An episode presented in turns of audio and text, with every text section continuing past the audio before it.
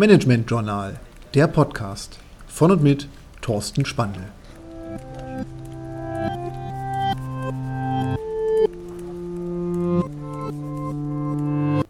Lifehacks für Führung.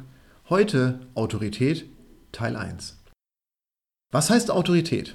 Autorität ist ein Konstrukt, das brauchen wir, das brauchen Sie als Führungskraft, damit Ihnen die Mitarbeiter folgen. Und wir könnten es so umschreiben, dass es eigentlich die Grundlage dafür ist, dass sich die Mitarbeiter bereitwillig ihnen unterordnen und dass sie den Vorgaben, den Vorstellungen, den Ansätzen folgen, die sie ins Unternehmen einbringen und die sie im Rahmen ihrer Funktion als Führungskraft auch von den Mitarbeitern erwarten, dass sie umsetzen. Das heißt, Autorität ist dementsprechend eine Grundvoraussetzung, dass Sie als Führungskraft wirken können und dass die Mitarbeiter auch ein Gefühl haben, warum sie sich Ihnen unterordnen und warum wir einfach hierarchische Ordnung im Unternehmen umsetzen können. Autorität basiert dabei auf drei grundsätzlichen Prinzipien, die wir uns kurz anschauen wollen. Das erste Prinzip nennen wir personale und charismatische Autorität. Das ist die Anerkennung, die Ihnen die Mitarbeiter gegenüberbringen, die auf Basis ihrer persönlichen Eigenschaften beruht und die dementsprechend auch quasi Kraft Ihnen selbst auf die Mitarbeiter ausgeübt wird. Die zweite Eigenschaft, die zweite Erkenntnis der Autorität ist die funktionale und Fachautorität.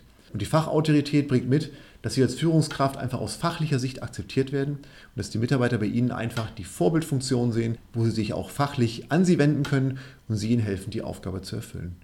Die dritte Position ist die positionale und Amtsautorität. Das heißt, es geht um die Inhaberschaft, die Sie haben, wegen einer bestimmten Position, wegen einer Einordnung in der Hierarchie des Unternehmens und darauf basiert entsprechend ihre Autorität. Das heißt, wir haben drei Kriterien, personale und charismatische Autorität, funktionale und Fachautorität und die positionale und Amtsautorität. Welche von diesen drei ist jetzt die wichtigste? Die positionale, die funktionale, die personale? Es zeigt sich ganz eindeutig, dass in Wirklichkeit am allermeisten die personale und charismatische Autorität wirkt.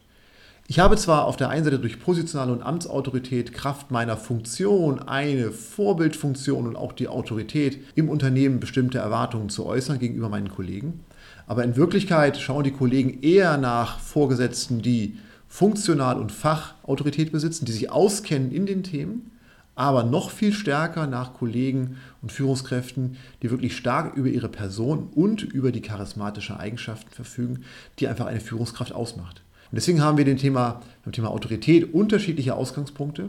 Es ist zwar wichtig, dass man eine klar definierte positionale und Amtsautorität besitzt, aber es ist mindestens, wenn nicht sogar noch wichtiger, bedeutend, dass sie eine funktionale und Fachautorität ausstrahlen und dass sie eine personale und charismatische Autorität besitzen, dass sie als Person wirken. Und im zweiten Podcast zum Thema Autorität werden wir schauen, was jetzt Autorität fördert und welche Verhaltensweisen Autorität auch schmälern können.